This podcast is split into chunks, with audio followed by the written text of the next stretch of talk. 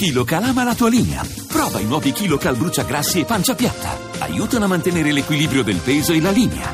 KiloCal, da Pulpharma in farmacia.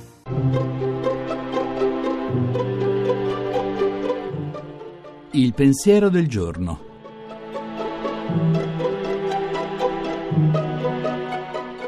In studio Nicoletta Tiliakos, giornalista.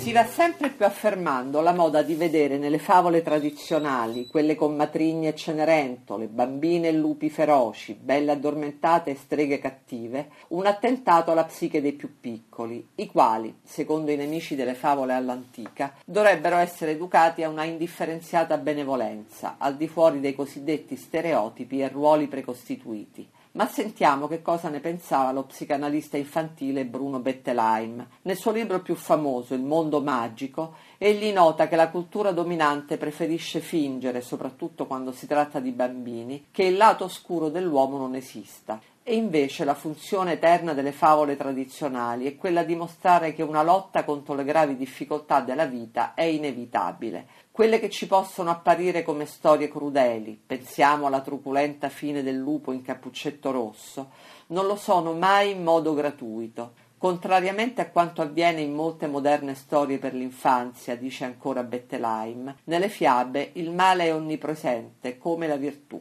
In ogni fiaba bene e male si incarnano in certi personaggi e nelle loro azioni. È quindi la netta differenza tra chi è buono e chi è cattivo che permette al bambino di avere una base per comprendere che esistono grandi differenze tra le persone e che quindi bisogna scegliere che tipo di persona si vuole essere.